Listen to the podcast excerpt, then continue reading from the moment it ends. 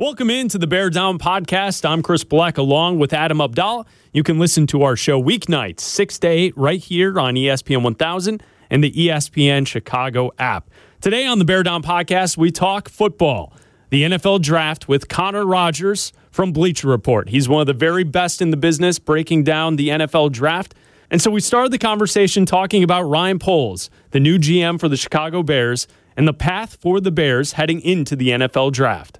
Yeah, I think when you look at it with Poles, I, he's a guy that has an offensive line background, right? I think that's the most important thing to know. And you're looking at the infrastructure of the Bears team right now.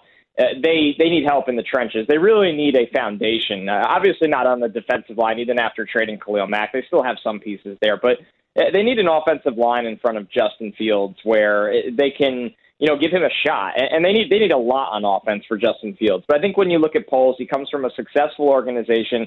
He understands how to quickly turn over an offensive line. He obviously has a bigger hand in a lot of different areas, but to get you know go in and build a modern offense with weapons that's not just one deep with a guy like Mooney, but have a, a you know an array of weapons to throw to, and but most importantly, get that offensive line in place that uh, can can keep your quarterback upright and give him a shot to actually develop over these next couple years. And what do you think of how they've set themselves up for this draft? You know, trading away Khalil Mack, acquiring more picks, not really spending any money, any big money in free agency, and just kind of saving all that money, what we assume for for next year, maybe a Roquan Smith deal here before the season starts. But what do you make of them, of their the way they've structured themselves heading into this draft? Yeah, it feels like it's going to be a little bit of a slow build, right? And I think when you're a new GM, you're afforded that luxury. Nobody's going to come in and be too tough on you, you know, if your first year goes wrong. Now, the only problem I have with that is I do wonder if it's, you know, in a, you're in a situation where can Justin Fields get, you know, battered in a sense? Can he take those kind of hits? Can he be playing with not a lot of help around him? And then you go, okay, well, now we all we went all in on year three, and now we'll turn it around. You don't want to mess with the guy's development too much, especially a quarterback that did deal with injuries his rookie season and dealt with, uh, most importantly, poor development from a coaching staff. So I, I am curious. This draft is important for them, and you're right. They do have assets to, uh, you know, even be a little bit creative there. When you're picking at 39 and now 48 from the Chargers, you can package those picks and go up and get a premium player, or you could sit there pick at 39, and then you could even use 48 and a collection of other picks to come back up into uh, the top 40 again, where you walk out with an offensive lineman and maybe a wide receiver. Now, I will caution, I think that they are going to be very trenches heavy in this draft. I don't know if they're going to be uh, early on the wide receivers. You might have to wait a little bit for that, maybe round three or beyond. So I think when you look at it, there's definitely a patient play. Uh, they want to come in, maybe build a, a run heavy offense this year and then you're kind and you're of course like all new GMs, you're trying to wipe the slate, right? You're trying to clean the slate of the previous GM of moves that you don't want to have you tied down for too long. And sometimes you inherit contracts that you have no choice. You have to wait it out for a year. Obviously, moving Khalil Mack, a lot of money there uh, is one that they they were you know more than happy to get out of and kind of start clean on that side as well. So. I think it's you're going to have to be patient. That's how it goes with new GMs. They they all get at least two to three years to do it right. But this draft, it's you know, it's kind of the year where there it's deep on day two and uh, on day two and uh, specifically round three. There's going to be a lot of talent that falls. It's not a draft that I think has an overwhelming amount of talent in the first round. So that's why they were content with getting that extra second rounder. They feel like they can get at least two starters two impact starters early. So, Connor, when you look at the Bears, if they build through uh, the offensive line and they use that 39th pick to take someone on the offensive line, on your board, who do you see that's available for the Bears to possibly take at that position? I think the most exciting one is Tyler Smith. Now, I do think he ends up going earlier than this, and that's more recent just because teams are, are really high on what he can become. He's a 20 year old prospect. He's uh, a, mammoth, you know, wide as a door frame. He's got athleticism. He's a mauler, real nasty in the run game. He's still figuring out how to use his hands and pass protection and, and be a more cleaner player there to eliminate some of the penalties that plagued him this year. But I, I think if he's somebody that fell out of the first round and starts to fall to 39, uh, that's a no-brainer to me because he has the feet to play left tackle long term. He could slide over because he has that bully style to play on the right side. And if you want, you could even play him at guard, I think, year one, and kind of simplify things for him in pass protection as well. So that would be the player that I would give an A plus to the Bears for because I think the talent fits that need, and I like the player a lot, and I like the fit for the player. But then, you know, we know how this goes, guys. The offensive linemen go early. I, you know, a couple months ago, I would have said maybe Trevor Penning's there. He's not going to be there anymore. Kenneth Bernhard, Raimann fall. Uh, that's that's another guy that's in play. You know, the only thing that concerns me with Raimann, he's he's another developmental tackle. Unlike Tyler Smith, who's 20, Raimann's going to be a 24 year old rookie. So I think when you look at it, that's that's kind of the range they're picking in. Uh, where they're going to have to, you know, you're not bargain shopping, but you're going to have to deal with some warts in development. But some of these guys have sky high potential that make a lot of sense, and and that's not even getting into the interior offensive line class, which might suit better uh, their pick at 48 or even in the third round. You mentioned wide receiver possibly at that third round after they deal with some of those players in the trenches. We know the wide receiver class is deep. Is it that deep? Because here in Chicago, we kind of know that Darnell Mooney's like a really good two, like a, a, a decent two. Eh, but not some a, people are trying to talk themselves into a Mooney as a number one. Though. No, he's not. He's not. Connor, so, we've heard that this offseason. Some you, people are trying to to make that into something. So you need to help Justin Fields. Is getting a wide receiver in the third round helping Justin Fields?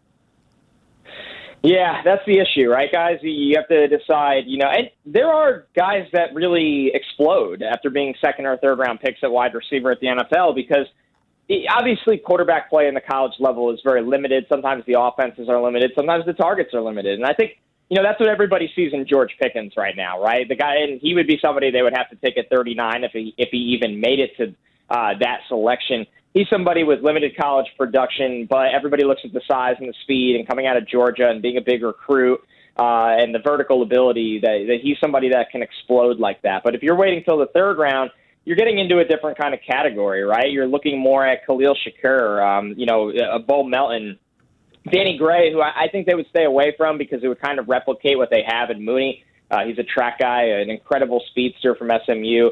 The, the one that I really like for the Bears that will not cost them a first or a second round pick, and I don't even know if it truly will cost them a third rounder. I can't gauge where the league values him, but is, is Erik Ezukanma from Texas Tech. He, he's just kind of that you know, jump ball player that they thought they were getting in Allen Robinson. I'm not saying he's on Allen Robinson's level, but he's somebody that went through multiple quarterbacks during his time at Texas Tech. Uh, the pass play was just miserable. The targets were not pretty when he got them but he can win the ball above the rim. He's a big bodied guy. He's got enough speed. So I think Ezukanma would be my bargain guy if you're looking for the traditional big bodied uh, kind of bully ball player later on in this draft. When we look at guys like Dotson or maybe Sky Moore, uh, are, are those individuals going to be off the board by the by the time the Bears are picking for their second pick in the second round? I think so. I think you'd have to take one at 39, and it's a matter of which one's there. I think Sky Moore would be there, and he, he's a really good player. Uh, you know, receivers fall every year. I, I, you know, I don't want to play the game of no one's going to be there, no one's going to be there over and over again. But we are at the point where this is, you know, the draft now when everybody's looking at these deals being signed at the wide receiver position. That GMs would rather take one even when they don't need one every year because then they potentially have insurance down the line. And you know, you look at that Bears pick after 39, right? You have the Colts at 42.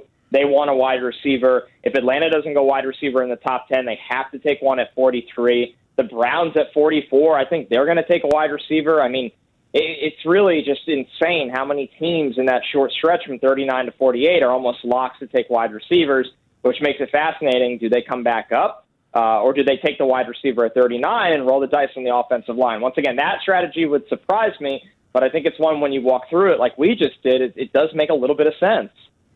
There, there, I'm not going to sugarcoat it. There's a lot of holes on this team, so we're just going to keep going through positions here. Uh, a, a, few mock drafts have had the Bears picking uh, a corner, uh, specifically Kaiir Elam out of Florida. What do you know about him? And is there depth at the corner position for the Bears to take someone at around 48 or maybe in the third round? I don't love it this year, to be honest with you. And it's one of those things where I got through more and more of the class. I started to like it less than I thought I originally would. Now, with Kaiir Elam, I do like him. I, he's a press man corner. Uh, I do think he has really good eyes playing off, you know, off coverage, playing zone. I think he can plant and drive. The problem with him, he just can't tackle at all. And and I know people look at that with corners, and some people roll their eyes, and some people do care uh, because it's football. So uh, for me, it matters because this league is so you know starting to be dedicated towards wide zone schemes that are putting corners in situations where they have to tackle or come down in the alley and take on screens, and he just he can't come to balance right now. Uh, he's just not a good tackler, but he's so physical at the line of scrimmage. It's kind of an odd situation that you're you're shocked that he's a bad tackler with how physical he plays in coverage. So I like Kaiir Elam. The name of the game if you're a corner is if you can cover, you're going to go early, and, and he can cover. His 2020 tape was up there with any corner in this class. 2021, bit of a roller coaster year for Florida. It was not as pretty, uh, but he's right in that class of the second tier of corners. And when you get through Sauce Gardner, Stingley, and Trent McDuffie, that you have Kyler Gordon from Washington, Andrew Booth from Clemson, uh, Roger McCreary from Auburn, and of course Elam from Florida. They're all going to go in the top 70 picks. Well, you, you say he's not a good tackler. That that immediately uh, is a red flag for us because we've got someone in the defensive backfield who is a terrible tackler, and that's Eddie Jackson. So we, we don't need to add another player there to uh, to add to the secondary of, of guys who can't tackle. And it's a conversation we've talked about throughout the, the Bears season is that Eddie Jackson is someone who makes a flashy play, but he doesn't stick his nose in there and helps with the run game. Uh, someone I wanted to ask you about because we, we've talked for 10 minutes about the NFL draft, Connor, and we're, we're looking at this draft, and you, usually it's led with the quarterback position. But this year, the quarterbacks seem to not have the grades that would get the prime time attention, except for a few. So if we go to the very top. Malik Willis from Liberty, the quarterback, uh, is number one on many draft boards. How do you see the projection for Willis heading into the draft? And if you had to compare him to previous years, where would he kind of stack stack up and rank? Right, it's it's not a great year for this group, and, and that's because you know a lot of them just need time. So when you look at it with Malik Willis, he's not going to make it past the Steelers at 20, I think. But I think when we were kind of, you know, starting to tiptoe in that world that he can go number two to the Lions, that seemed a little rich for me. That just really shocked me. Um, I, I honestly, between, you know, honestly, guys, with, with everything we've seen since the combine, I'm pretty convinced the Panthers are going to take a quarterback, but I lean that it'll be Kenny Pickett because they just know time is not on their side. And Pickett is a high floor player uh, or more of a high floor player that can come in and, and start right away. While Malik needs time, and there's nothing wrong with that. He's got a big arm. He's got mobility. Uh, he just, you know, overall coming out of Liberty, that internal clock, it's going to be the same for a lot of these guys. It's, it's going to have to speed up. You're going to have to throw with anticipation. You're going to have to make better decisions. So I think for Malik, and Kenny Pickett's going to go through that too. But I think when you look at it with Malik Willis, uh, he's going to be a first round pick. We're going to have at least two quarterbacks taken in the first round. It wouldn't shock me if three are, but it does not stack up to you know last year where you're looking at it with Zach Wilson, Trevor Lawrence, Justin Fields, and Trey Lance. It's, it's not Joe Burrow. Um, it's obviously you know not a Herbert. Um, you know, honestly, grading them as prospects, and I know mo- so much of Tua's problems have been physically uh, physical limitations, a lot of it due to injuries, but I don't grade anyone out on the way I had Tua coming out either. It's just not that kind of quarterback class. There's the accuracy is not there. Um, you know, and at least with Malik, there's high upside traits. Like I said, the big arm, the mobility, uh, the thick body to take hits. Um, but it's it's just going to take some time, and that's why teams, you know, these guys always go early. But a lot of evaluators are, are kind of waving that caution flag, saying this is not the year to really take your guy and stand on the table with your job on the line unless you have to. And the Panthers are really that one team that has to. The one thing we can say that Ryan Pace did well was trade up for Justin Fields last year. So we're not asking, like, we didn't lead with the quarterbacks with you, thankfully, here in Chicago. But if there is a third one to go in the first round, do you think it's going to be Desmond Ridder or Matt Corral? Because Corral just kind of fell off a cliff this year. Yeah, it's it's crazy, right? I mean, for for me, I would I would think it's Corral off of just what I see on tape, but what I hear is that it'll be Ridder. So, and, and you know, I get both sides of it, right? Ritter is a size speed guy. He's got enough size. He, he tested really well. He does not play to that speed. He does not use his legs like that.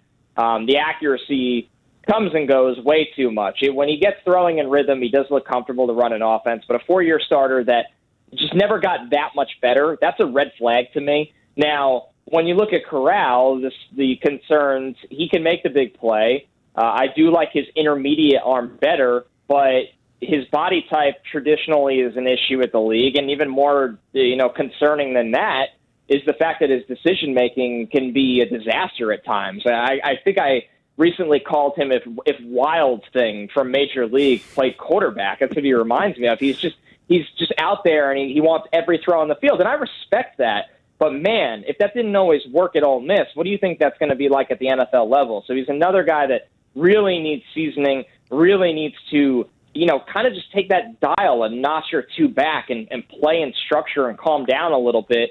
And if he can do that, he has starter potential. And teams always take starter potential at the end of first round to get that fifth year option. I know you said that Kenny Pickett has the higher uh, floor of maybe the two between Willis and Pickett. When you look at Pickett and you break down his film, what do you see? Is there anyone from the past that reminds you of uh, Kenny Pickett? I think his his spectrum, right? His ultimate best outcome is Derek Carr, and, and I they, they have the similar play style on their best plays, right? He he has enough mobility that he can get out of the pocket and throw on the run. He can throw a little bit off structure. He could paper cut you. He likes to paper cut you, drop back, hit eight yards, drop back, hit 10 yards. Uh, he has a very good feel of the offense. He's been in college a long time, and it's good to see. You know, it's kind of the counter argument for me with Pickett than for Ridder, where I look at Ridder and I go, man, you know, what? How much did you grasp that offense and really just hit full throttle at some point? And Pickett, to his credit for his flaws, hit full throttle this year and played at an extremely high level and had a breakout season. He has enough arm and he's somebody that I think once again, if if you can, you know, get him up to speed at the NFL level and dial into that consistency, if you have a Derek Carr quarterback from this quarterback class, that's that's a really good thing.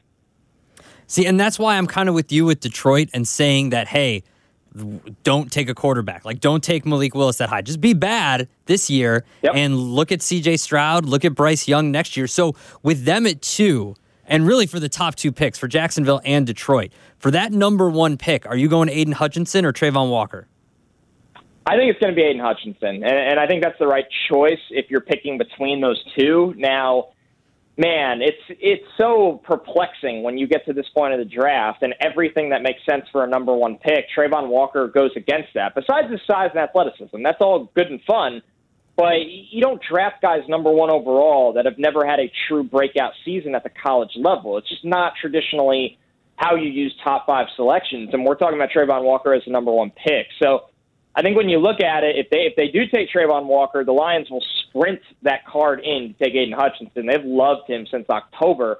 But I think when all is said and done, Jacksonville is going to kind of collect themselves, take Aidan Hutchinson number one, and then Travon Walker watch will probably only go on for another pick or two. He's going to be a top three selection. If we had this conversation this time last year, looking ahead one year into the future, I, I think the consensus was Kayvon Thibodeaux was the best player in this class.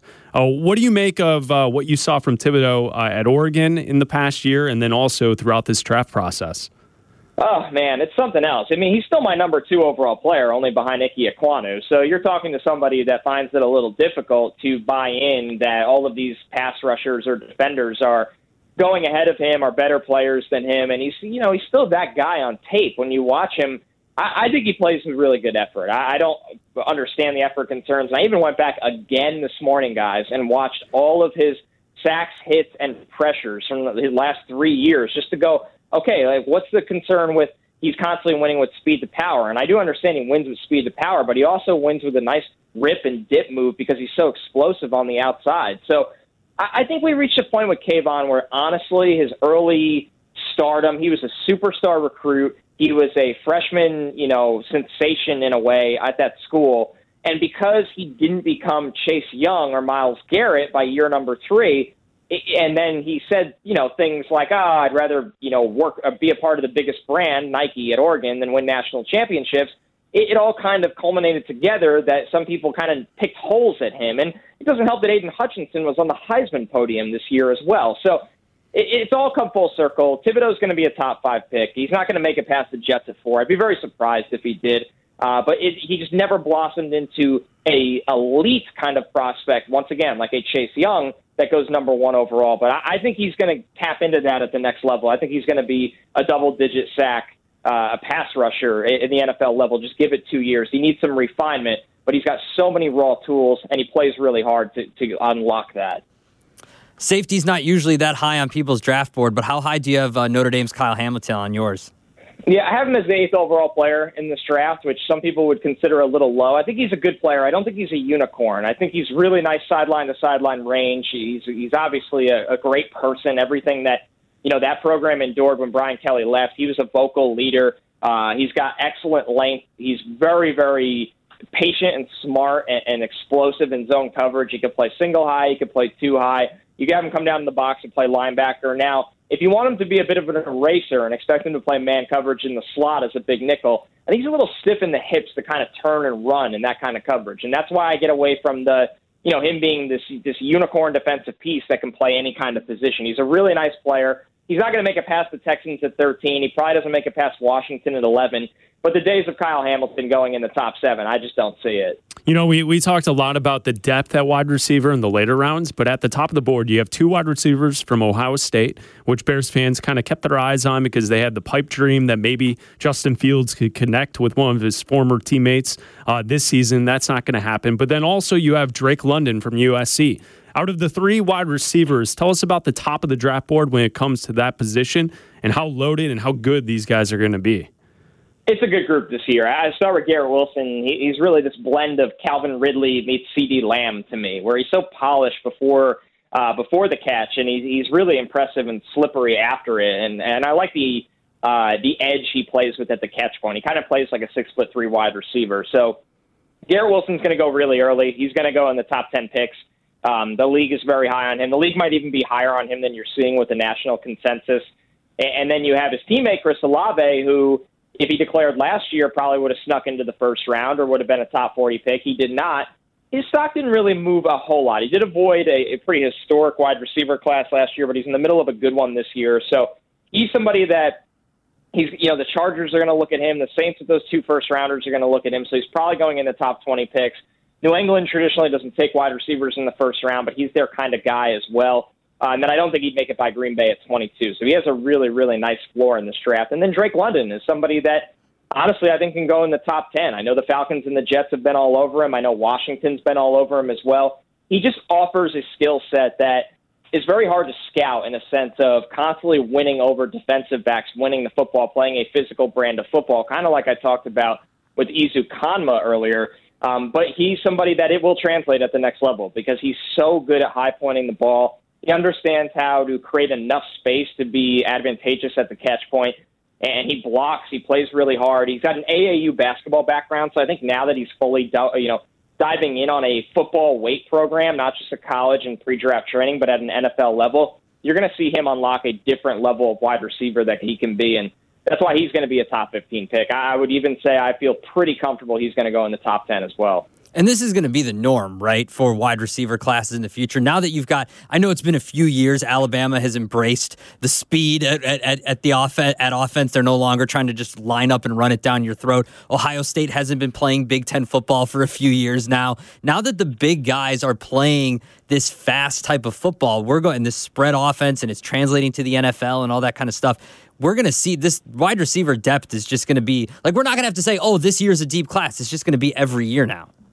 Yeah, and the infrastructure is in place, guys. With seven on seven taking over sports at a really young age, that all these kids want to go play wide receiver. They're getting an unbelievable amount of reps at wide receiver and one on ones against cornerbacks. And, um, you know, obviously it's a position that comes with a, a lot of a big spotlight, a lot of stardom. And, and you're seeing a lot of the top talent gravitate towards playing that position because of that. And when that carries over, when they get to the college level, that they have so much experience uh, playing the football in the air that they get the right coaching on how to run routes, especially at a program like you said of Ohio State. You look at Olave and Garrett Wilson, two of the best route runners I've evaluated in a couple of years coming into the draft. That they, they're just so ready to go um, that it, it only accelerates their development. We're nobody drafts a wide receiver in the first round anymore and says, "Okay, we'll see you in year two or three to hopefully have a thousand yards." These guys come in and they're the talk of town in the fantasy community and training camps wherever they go. So and it's not just round one guys, two, three, four, every single year. So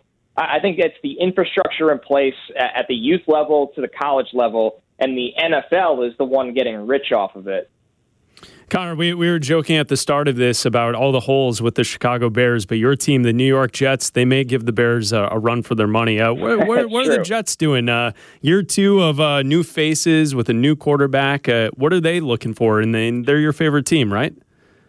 Staying busy, yeah. I mean, I grew up in New York uh, in a household that had Jets season tickets, so that's why I, I cover the draft for a living now. Thank you, New York Jets, uh, for being bad. You gave me a full time job. It's great. Um, but in all seriousness, yeah, very busy off season. You know, like I said earlier, I think they're looking pass rusher at four. A guy like Kayvon Thibodeaux, maybe Jermaine Johnson.